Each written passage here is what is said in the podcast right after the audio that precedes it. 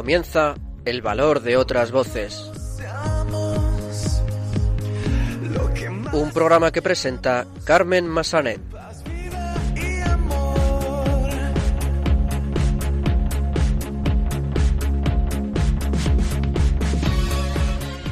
Muy buenas tardes, bienvenidos a la primera edición de este año de El Valor de otras Voces, el programa de discapacidad de Radio María. Como siempre vamos a saludar a nuestra compañera Silvia Lacalle. Muy buenas tardes, Silvia. Hola Carmen, buenas tardes. Muy contenta de estar aquí otra vez en este año que comienza y buenas tardes a todos nuestros oyentes. Comenzaremos el programa eh, conociendo el trabajo de la asociación Mes que Surf, Más que Surf en catalán, una organización que trabaja en Barcelona y ofrece programas de surf adaptados a personas con autismo.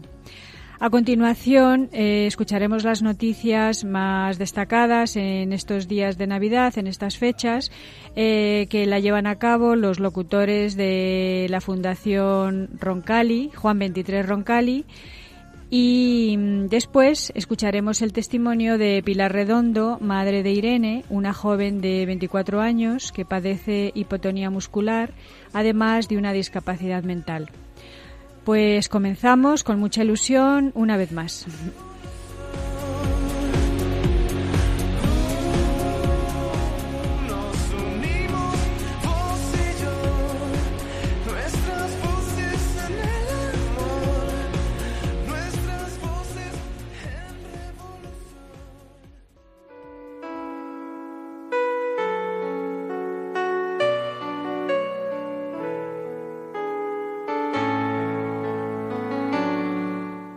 En la oscuridad, personas que hacen un mundo mejor.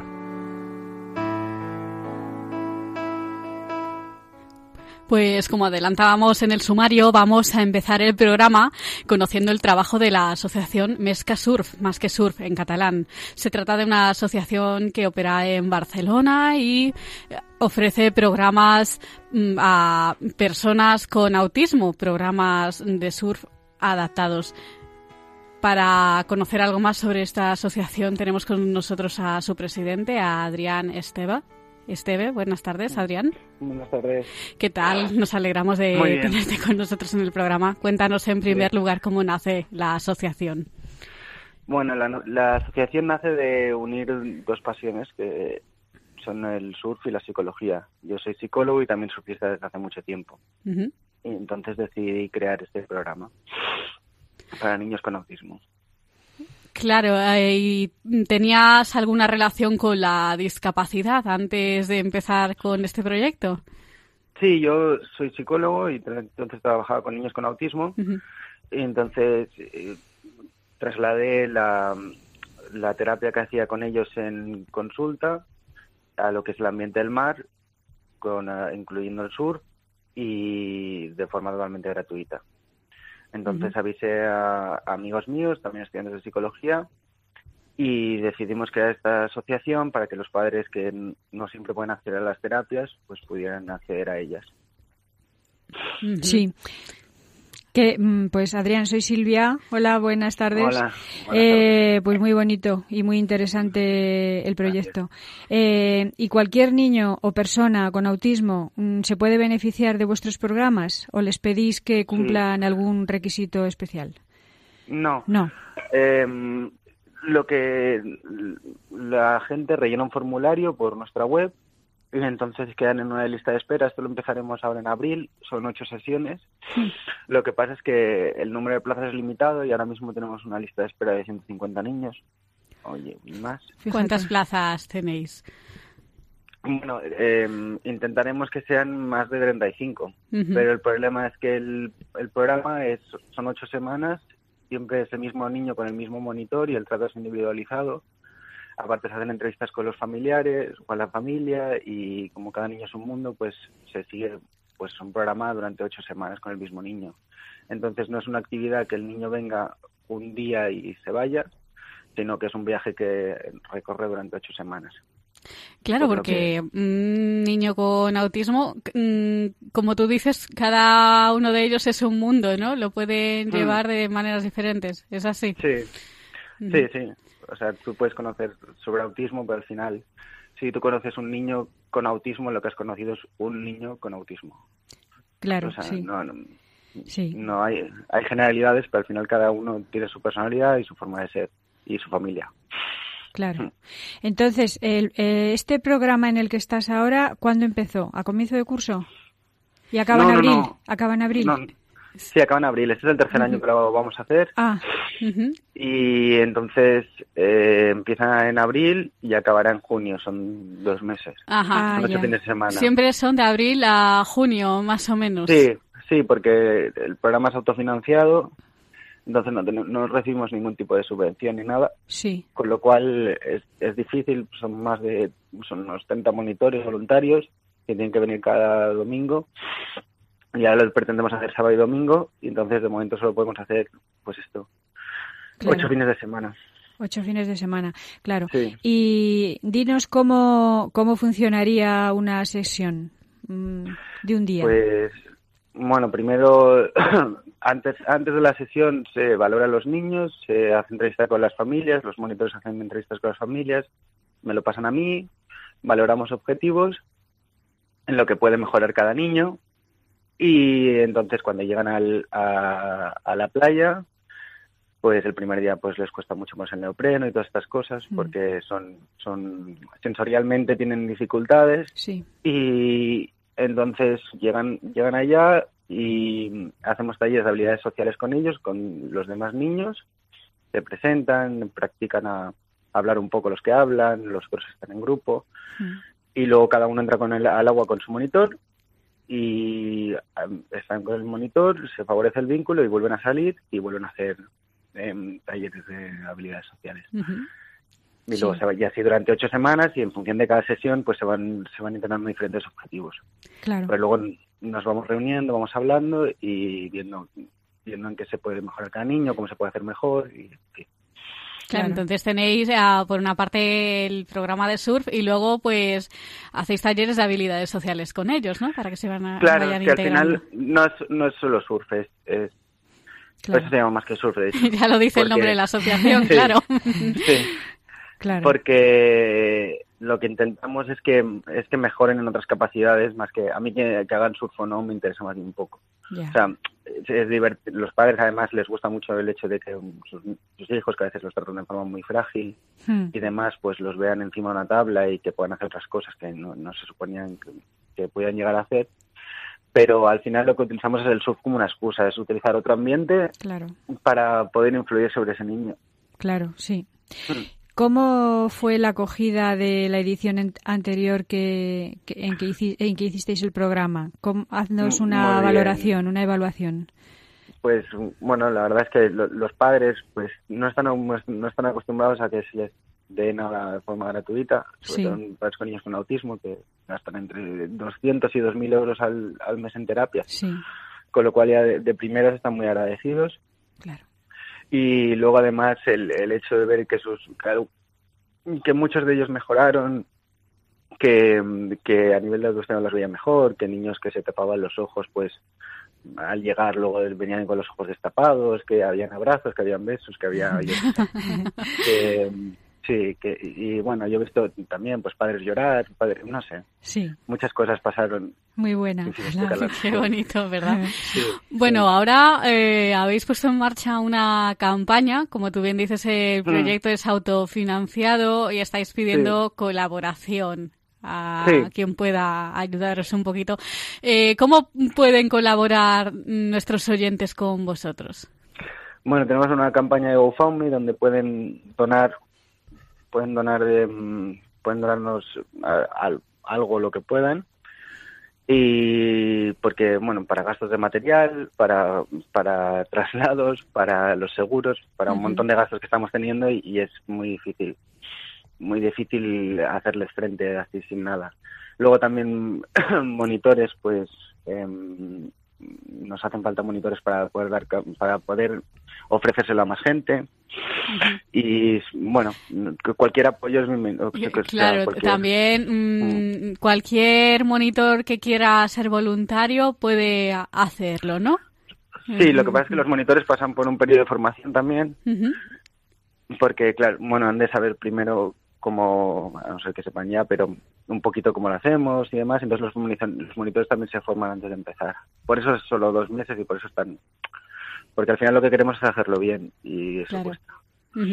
Bueno, entonces, ah, para que lo sepan un poco nuestros oyentes, uh, si te parece, nos das los datos vuestros de contacto y cómo pueden, uh, dónde pueden obtener más información y dónde pueden colaborar con, con hmm. vosotros. En, en mesquesurf.com eh, tienen, tienen allá un, un, lugar para hacer donaciones y un formulario para escribir todo lo que, lo que crean que podrían ayudar también. Y luego la campaña de GoFundMe Mesca Surf también pueden donar ahí dinero. ¿Cómo? Eh, ¿Mesca Surf? Sí. Lo hice ah, muy rápido. Ah, claro, eh, repítelo para que tomen nota bien. sí, no, en la campaña de GoFundMe o Mesca Surf. en inglés, eh, GoFundMe. Sí, Sí, es una campaña de micromecenaje. Y en la web vuestra, Mesker Surf, ¿no? Así, tal como suena. sí. Sí, .com, ahí está. Eh, es la mejor forma, ¿no? ¿Verdad? A través de la web que pueden acceder a esta información. Y eh, tienen tanto el formulario de mm, como quien quiera, tanto como las personas que quieran participar en el programa para personas con autismo, ¿no? Y también otro formulario para ser voluntarios, ¿no? ¿Es así? Sí, sí, sí. Sí, y si no, pueden mandar un mail. Cualquier cosa que quieran poner en el formulario también nos llega directamente al mail y no sé, a veces hay centros, hay, hay gente que quiere colaborar de otra manera, con material o lo que sea, pues también por ahí puede. Perfecto. Muy bien. Pues Adrián Esteve, presidente de la asociación Més que Surf, más que Surf en catalán, muchísimas gracias por ayudarnos a conocer un poquito más el trabajo que hacéis. Vale, muchas gracias. un abrazo. Un, abrazo. Adiós, Iván.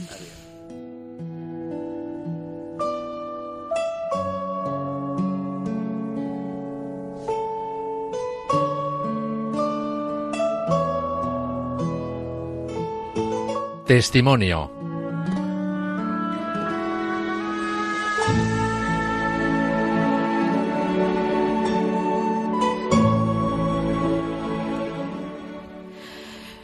Pues seguimos aquí en el programa El valor de otras voces y vamos a escuchar ahora el testimonio de Pilar Redondo, madre de Irene, ella está en Madrid, como decimos, es madre de Irene, de una joven de 24 años que tiene hipotonía muscular, además de tener una discapacidad mental. Hoy está aquí con nosotros para contarnos su experiencia personal. Hola Pilar, muy buenas tardes, ¿cómo estás? Buenas tardes, buenas tardes. Nos alegramos de tenerte con nosotros en el programa.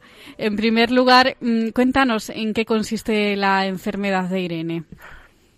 Pues Irene fue una niña que nació eh, de ocho meses, ahí empezó todo porque tuvo sufrimiento fetal, eh, nació con los ventrículos del cerebro un poquito más separados de lo normal y aparentemente pues su desarrollo, mm, vamos, el mismo eh, pediatra pues cuando la valoró dijo, nada, esta niña está estupendamente bien, es muy tranquila, es verdad que yo la ponía, yo soy pianista, la ponía frente al piano y ella estaba muy tranquila, estaba muy bien, pero mm, luego más adelante pues empezamos a ver que, mm, que, que, iba más retrasada sobre todo en tema psíquico, porque físicamente estaba muy bien, anduvo cuando tenía que andar, y, y, luego ya el tema psíquico, pues empezamos a ver que se apartaba un poco de la línea de, a partir de los cuatro añitos fue que, que ya no seguía ella las clases en el colegio y, y ya pues los comienzos fueron muy duros, muy duros porque claro,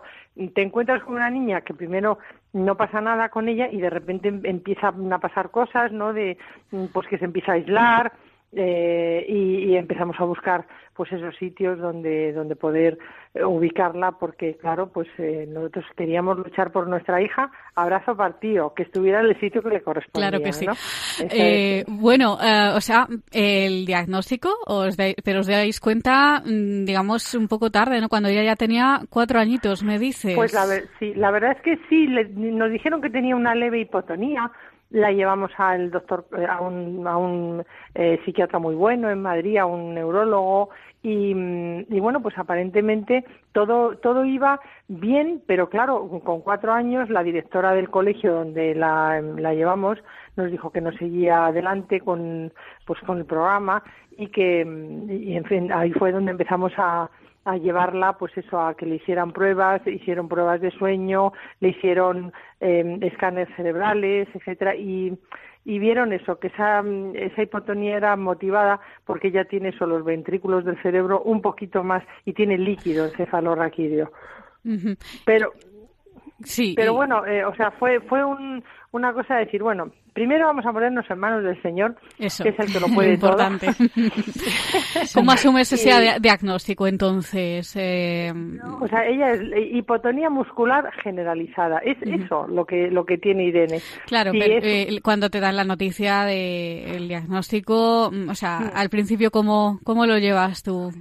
Pues claro, eh, es que fue una cosa, es que como como aquí en esta familia estamos todos en manos del Señor, pues en ningún momento he tenido ninguna desesperación, digo, Dios mío, pero, pero si es que nos has mandado un ángel, porque claro, empezamos a ver, pues la verdad es que a lo mejor te parece una tontería lo que te voy a decir, pero nosotros eh, por nuestra profesión, pues eh, somos, eh, tenemos muchas amistades, tenemos eh, muchos conciertos, mucho, y empezamos a ver como que, mm, pues el Señor seccionaba los que estaban a favor de Irene y los que lo veían como una cosa que no y nosotros dijimos, ah, pues qué bien, cada vez nuestra vida empezó a ser más tranquila, más hacia nuestra familia, cosa que nos vino muy bien, y Irenita pues fue el centro de, de, de, todos nuestros hijos. Y bueno bueno es que era una o sea bueno ahora es más guapa pero de pequeña era una monada era riquísima y, y, y bueno pues eso eh, eh, donde la llevamos a un colegio muy bueno el Mater Salvatoris que la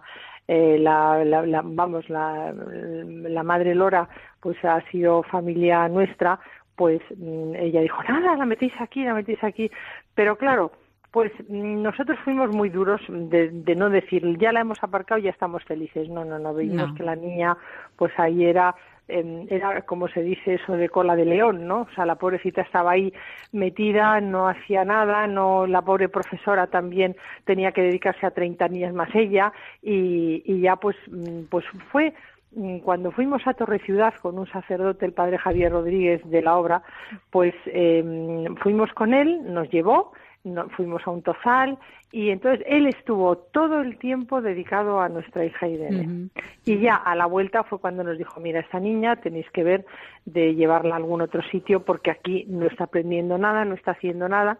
Yo lloré amargamente, digo, ay, pobrecita mía, ¿no? Y, y entonces pues empezamos con el Colegio Virgen de Lourdes, que bueno, fue para nosotros maravilloso porque claro, ahí la niña es que era feliz. O sea, se, se empezó a integrar, con, con su ambiente y eso yo se lo digo a los padres. Hay padres que, que piensan que estos niños, nada, nada, si yo hago por él y no pasa nada y yo le llevo a 20.000 sitios y a 20.000 actividades y tal, se vuelve loco el padre y se vuelve loco el niño. Entonces, y luego eso uh -huh. también, mmm, yo he visto que eso trae, o sea, yo cuando llegué al colegio, pues nada, era el colegio, luego venía a casa, hacía su actividad normal con nosotros y, y, y, todo iba bien, pero yo he visto parejas de separarse porque ellas les querían llevar a 20.000 sitios para que para tenerles entretenidos todo el día, para tal, y eso eso acaba con un matrimonio. O sea, nosotros uh -huh. nos, nos lo hemos tomado siempre como que es, bueno, pues una cosa más en nuestra vida, uh -huh. una cosa más en nuestra vida. Está. Aquí está Silvia que te va a hacer la siguiente pregunta. Adelante, Silvia. Pues hola, Irene. Hola, buenas Pilar, tardes. Pilar. Ay, Pilar, verdad. bueno, Pilar, Irene Pilar, es la igual. hija. Bueno, tranquila. Pilar, perdona.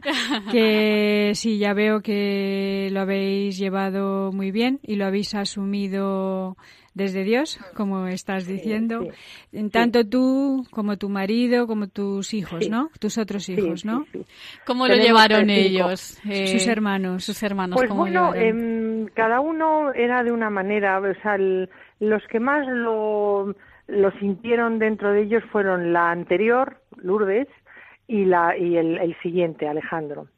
Sí. Alejandro era muy gracioso porque quería jugar con ella y ella, claro, pues no, Alejandro es un torbellino, eh, bueno, es un torbellino, ahora ya es un estudiante de cuarto de medicina, ¿no? Pero por entonces era un torbellino y quería jugar con ella y tal, entonces la hacía rabiar, la verdad es que, bueno, eso fue una manera de estimularla maravillosamente bien. claro. Porque ella que, que, duerme con un osito, le quitaba el osito para que se levantara. Entonces ella iba detrás de él corriendo. Como... Bueno, el caso es que Lourdes, en cambio, mmm, lo, lo, sentía muy de, de, dentro cuando iban juntas al colegio. Decía, mamá, es que la miran mal y se ríen de ella, yo esto no lo puedo soportar y tal. Y mm. lloraba y todo. O sea, es, es, como, es como una madre para ella. La sobreprotege de una manera increíble, ¿no? Sí. O sea, todos en realidad, porque, bueno, pues la mayor es, es, como la mamá de todos.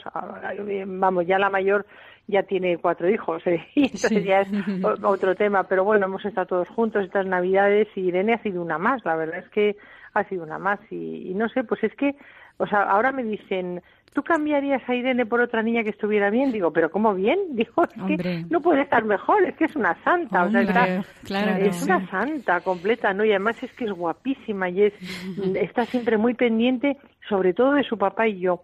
Como, como hay alguna discusión, porque en los matrimonios siempre hay discusiones por cosas, ¿no? Ella me mira y me dice, mamá, papá es muy bueno, ¿eh? Y yo, sí, sí, sí, hija mía, tienes toda la razón, tienes toda la razón. O sea, es una, es una inteligencia especial, yo digo. Sí. Estos niños nunca se les acaba de descubrir. Claro, Y sí. yo ahora ya que ya estoy casi sola con Irene, pues empiezo a, bueno, pobrecita mía, a descubrir, pues ahora hay que operarla, pues se nos ha quedado sordita de un oído y, y hay que hay que valorar si se la opera, si no se la opera, bueno, estamos ahora en ese trámite. Sí, Requiere muchos cuidados, la verdad. claro, es que- eso sí, eso sí. Muchos. Y, y ahora actualmente, ¿cómo es un día a día suyo? En- Pues un día a día suyo es, bueno, ya se la levantamos muy tarde porque se pega la vida padre.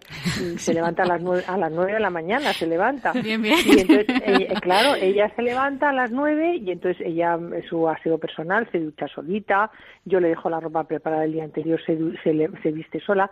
Hombre, a lo mejor hay alguna cosita que tienes que ayudarla, pero luego desayuna y se va, mm, mi marido siempre, que es un santazo, pues es el que la lleva siempre a, a su trabajo, porque ella trabaja en un centro ocupacional. Trabaja, sí. Ella trabaja, ella trabaja en Las Jaras. Las Jaras es un centro ocupacional que la, la directora es supernumeraria, Hmm. es, es un centro de, bueno, de niñas, porque son todas niñas. Para Sí. mí todas, aunque tengan 50 años, son niñas, ¿no? Y, y es un centro que tiene también residencia. Entonces ella, pues, eh, pues gracias a, a un amigo grande que tenemos, pues pu- pudimos eh, encajarla ahí, que la tenemos a cinco minutos de nuestra casa. O sea, es que es otra de las bendiciones del Ujú. Señor, ¿no? Y ella pues hace todo tipo de talleres, es que no se aburre, es que es, es impresionante, desde que entra hasta que salen, que si hacen el taller de, de lavandería, que mm, hace gimnasia, hacen, hay un aficio que les hace gimnasia porque mi hija pues tiene la tendencia de echarse para adelante mucho. Y, y, bueno, pues eh, luego tiene su, ta- eh, su taller de, de pintura, eh, mm, recogen la cocina, o sea, eh, barren el suelo, Sí. eh, ha- hace mucha oración, lee mucho, porque Irene, bueno, es una niña que lee, Lee. estupendamente bien, que escribe, que nada, que, mm, bueno, yo me acuerdo lo de aprender a montar en bici, nosotros éramos, Sí.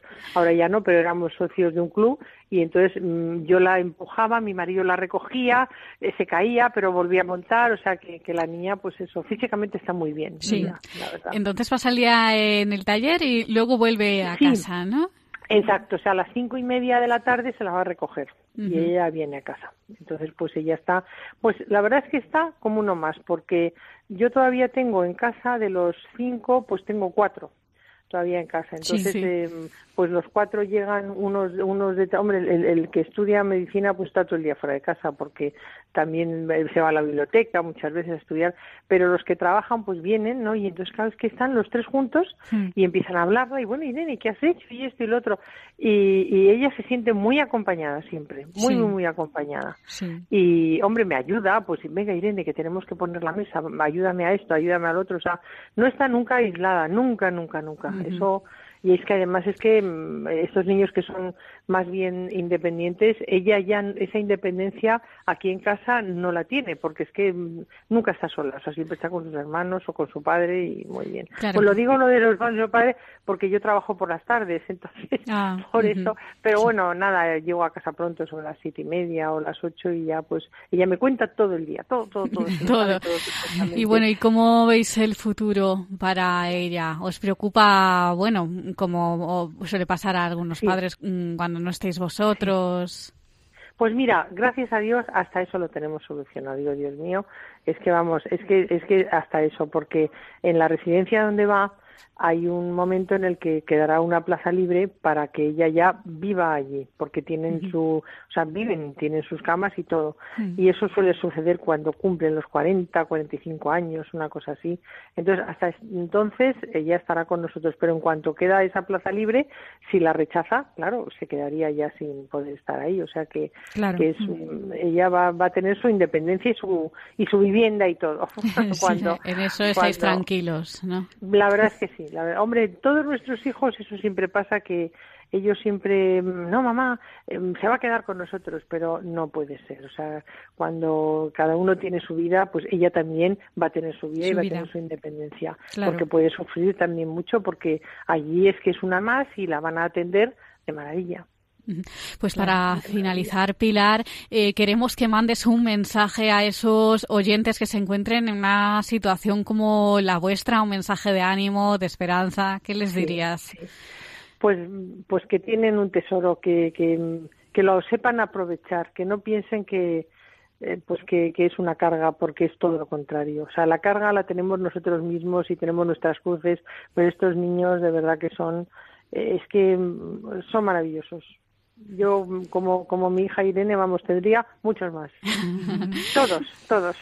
bueno, pues em, acabamos de escuchar el testimonio de Pilar Redondo, madre de Irene, de 24 años, que padece hipotonía muscular y tiene también una discapacidad mental. Muchas gracias, Pilar, por contarnos tu testimonio. Ha sido un placer. A vosotros. Un abrazo. Muchas gracias, Pilar. Un abrazo. Adiós. Gracias, muchas gracias.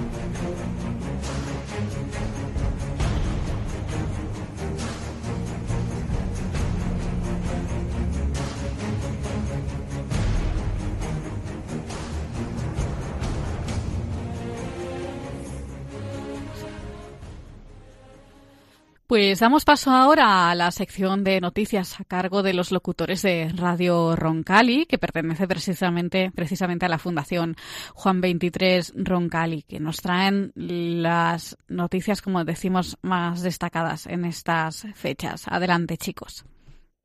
Buenas tardes, queridos oyentes del valor de otras voces. Mi nombre es Daniel Olías y me acompañan mis contertulios de todos los días. Muy buenas tardes, Víctor. Muy buenas tardes a todos. David Soria. Buenas tardes. Y Santiago Hernández. Buenas tardes, radioyentes. Empezamos hoy con una noticia que hace más visibilidad a la discapacidad.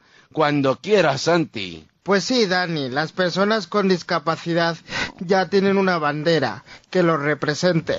Y esta bandera es obra de Eros Recio, un joven valenciano. El colectivo de personas con discapacidad era el único en el mundo que no poseía este símbolo de, identificación general. Así que, tras meses de trabajo, este verano el valenciano presentó el boceto de la bandera elegida en el registro de la propiedad intelectual.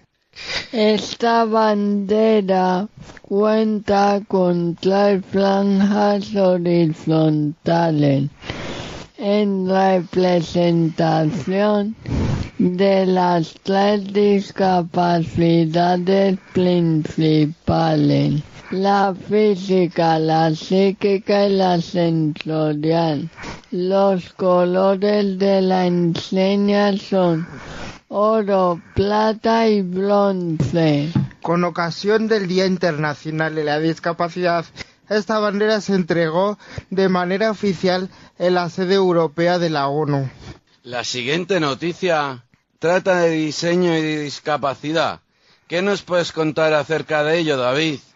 La artista Sofía de Oliveira Barata se ha propuesto convertir las prótesis destinadas a personas que han perdido una extremidad en auténticas obras de arte. Eh, brazos envueltos por una serpiente o cubiertos de plumas, piernas de aspecto futurista, hechas de cristal o pintadas con, con motivos florales. Quienes acuden a sus soluciones ya no buscan esconder una discapacidad que los hace diferentes, sino lucir un orgullo, una cicatriz de superviviente. Sophie también diseña prótesis realistas, tanto que es difícil distinguirlas de una miembro real. El importe de la prótesis artística oscila entre los 3.900 y los 17.800 dólares, dependiendo del material en el que esté fabricada. Os animamos a que veáis sus obras de arte en Internet. Son muy bonitas. Ahora hablemos sobre las facturas de la luz. ¿Qué nos puedes contar sobre esto, David? El 65% de las personas mayores o con discapacidad no entiende la factura de la luz. El estudio sobre los consumidores vulnerables eh, en el sector eléctrico está elaborado por la Confederación Española de Cooperativas de, Consumidores y Usuarios y IPACOP en colaboración con Fundación 11 y el Comité Español de Representantes de Personas con Discapacidad CERMI y forma parte del proyecto. Los consumidores vulnerables en el sector eléctrico financiado por el, por el Ministerio de Sanidad, Servicios Sociales e Igualdad. El informe pone de manifiesto el 29% de las personas mayores o con discapacidad. Tiene, tiene mucha dificultad para comprender la factura de la luz una cifra que se eleva hasta el 36% en el caso de que no, de que los manifiesten solo alguna dificultad. La dificultad para entender la factura de la luz se suma al mercado eléctrico español, que resulta inaccesible para personas mayores o con discapacidad. Gracias compañeros. Y ahora hablamos sobre deporte. Pues sí, Dani, hablamos de fútbol inclusivo. Una cita deportiva con el bosque de testigo, donde los pequeños fueron los protagonistas y donde mostraron que todo el mundo es diferente. El día más feliz de sus vidas era una de las frases más repetidas entre los asistentes y jugadores del Festival Natal House de fútbol inclusivo, un evento que une a niños con discapacidad y pequeñas promesas de, los principales equipos de primera división. El proyecto surgió hace tres años y desde entonces ha estado respaldado por Vicente del Bosque. Actualmente 25 clubs de toda España tienen categoría inclusiva, un número muy pequeño si se tiene en cuenta que solo es el 10% de total de equipos. Más de 2.000 personas llenaron la grada con risas, aplausos y emoción al ver a sus hijos disputando uno de los partidos. Ahora hablamos sobre una exposición fotográfica diferente. Pues sí, Dani, Plena Inclusión Extremadura ha inaugurado una exposición fotográfica sobre mujeres, ser mujer y tener discapacidad intelectual es arrastrar una doble carga. De ahí que se haya creado esta posición, yo mujer, tu cómplice, ella luchadora, para hacer visible a la lucha diaria de estas mujeres para conseguir sus objetivos y metas en la vida.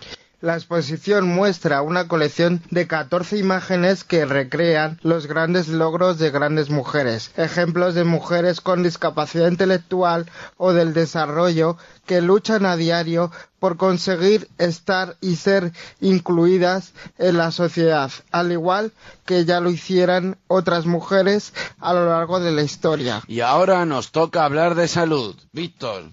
Las personas con discapacidad intelectual padecen más obesidad que la población general, pero potenciando los hábitos saludables se revierte esta tendencia. Según un estudio hecho por la Federación CAT y la Fundación Finestrelles. Para fomentar estos hábitos, DINCAT ha publicado la guía Hábitos Alimentarios, claves para una nutrición saludable para familias y personas con discapacidad intelectual. Una de las causas del envejecimiento prematuro de este colectivo es que no dedican tanta atención a ello.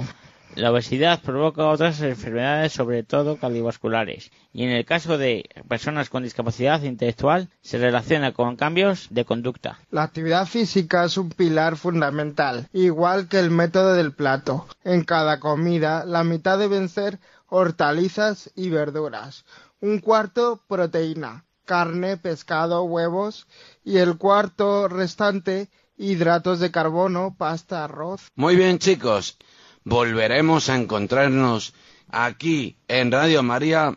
Muchas gracias por estar ahí y cuidado en la carretera. Feliz 2018 a todos y que Dios os bendiga.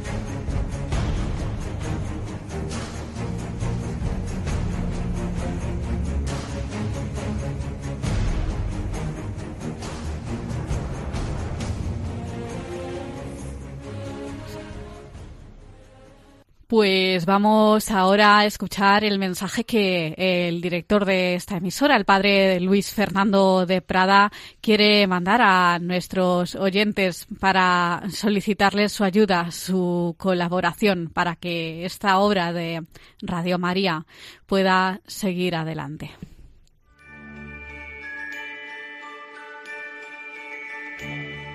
Nuestras peticiones han sido escuchadas.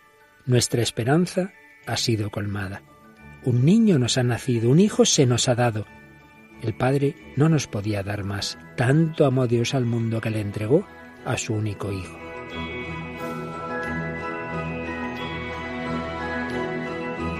Radio María transmite esa buena noticia que el ángel anunció a los pastores.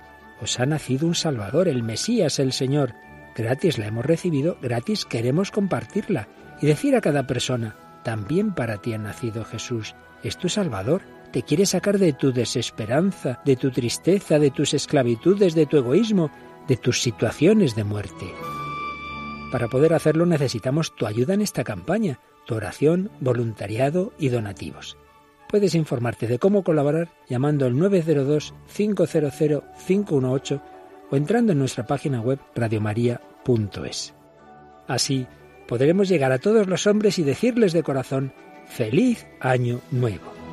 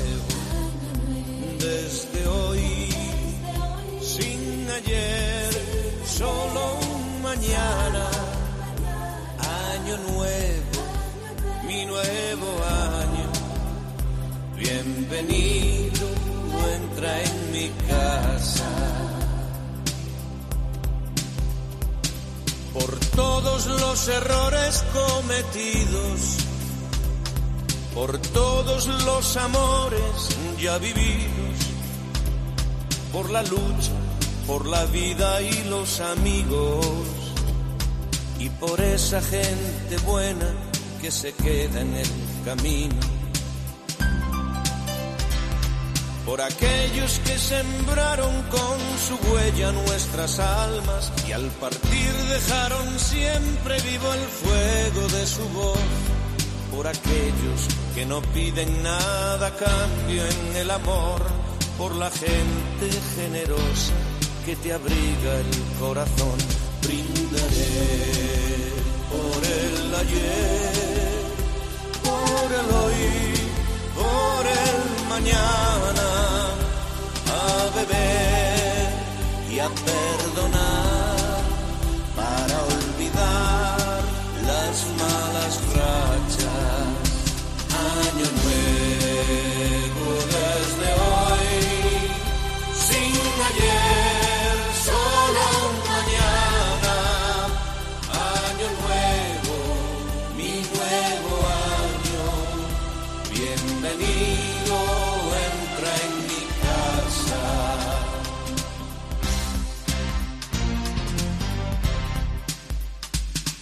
Por aquella juventud que fue bandera y hoy es árbol, por aquellos que se fueron sin dejar casi ni rastro, por aquellos que vendrán por nuestra estela con más fuerza y también por los que no nos abrirán jamás su puerta. Por aquellos que sembraron con su huella nuestras almas y al partir dejaron siempre vivo el fuego de su voz. Por aquellos que no piden nada cambio en el amor. Por la gente generosa que te abriga el corazón. Brindaré por el ayer, por el hoy, por el mañana a beber y a perdonar para olvidar las malas rachas.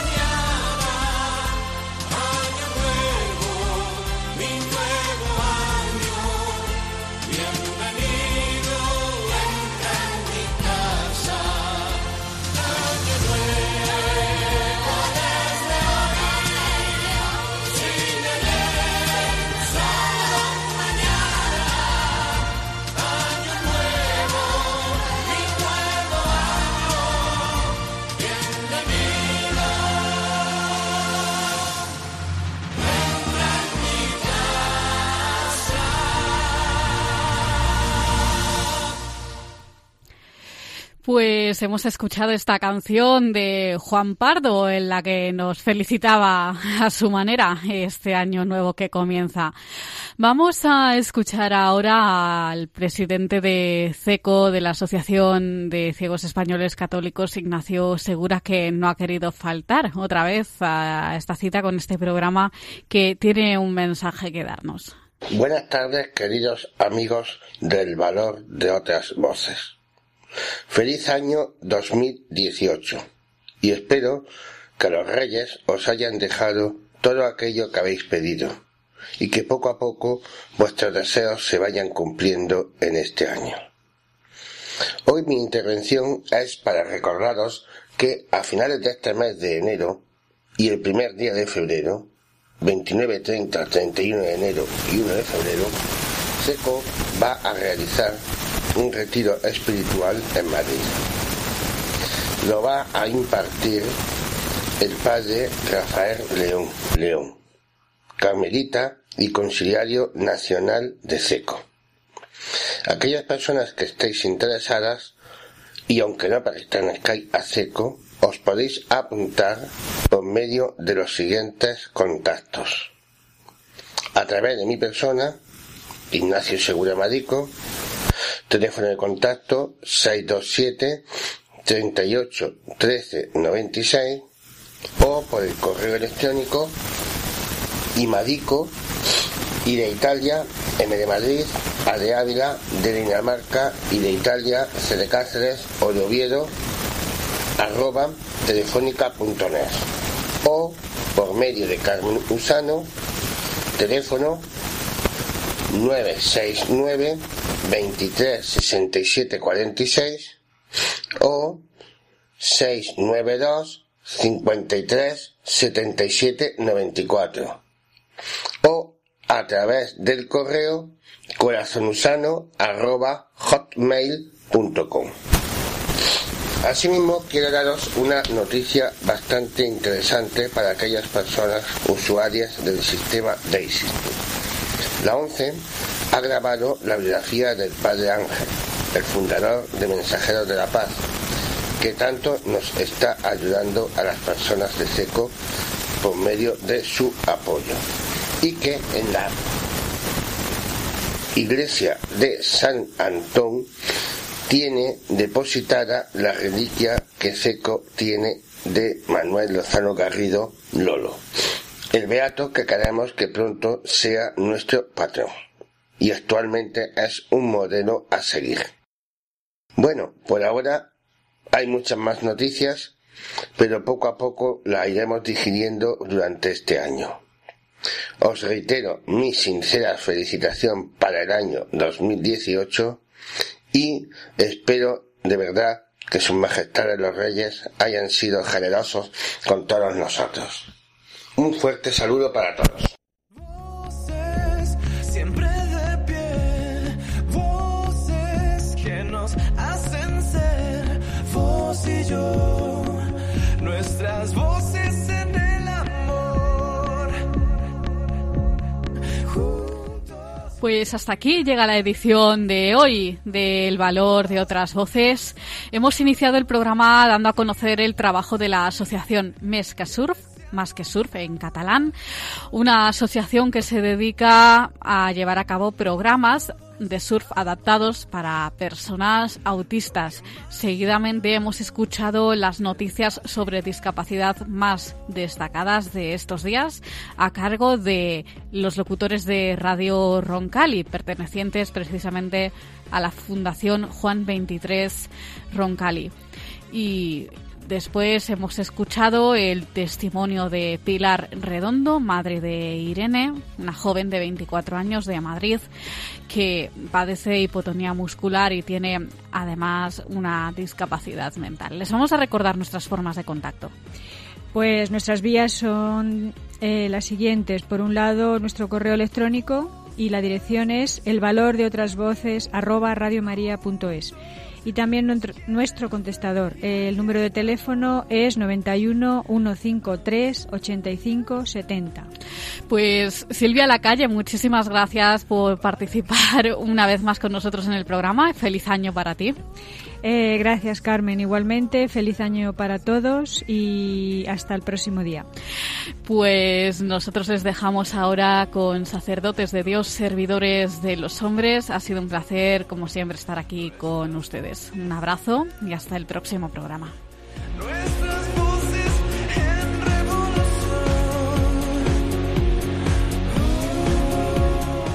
Han escuchado El valor de otras voces un programa presentado por Carmen Massanet.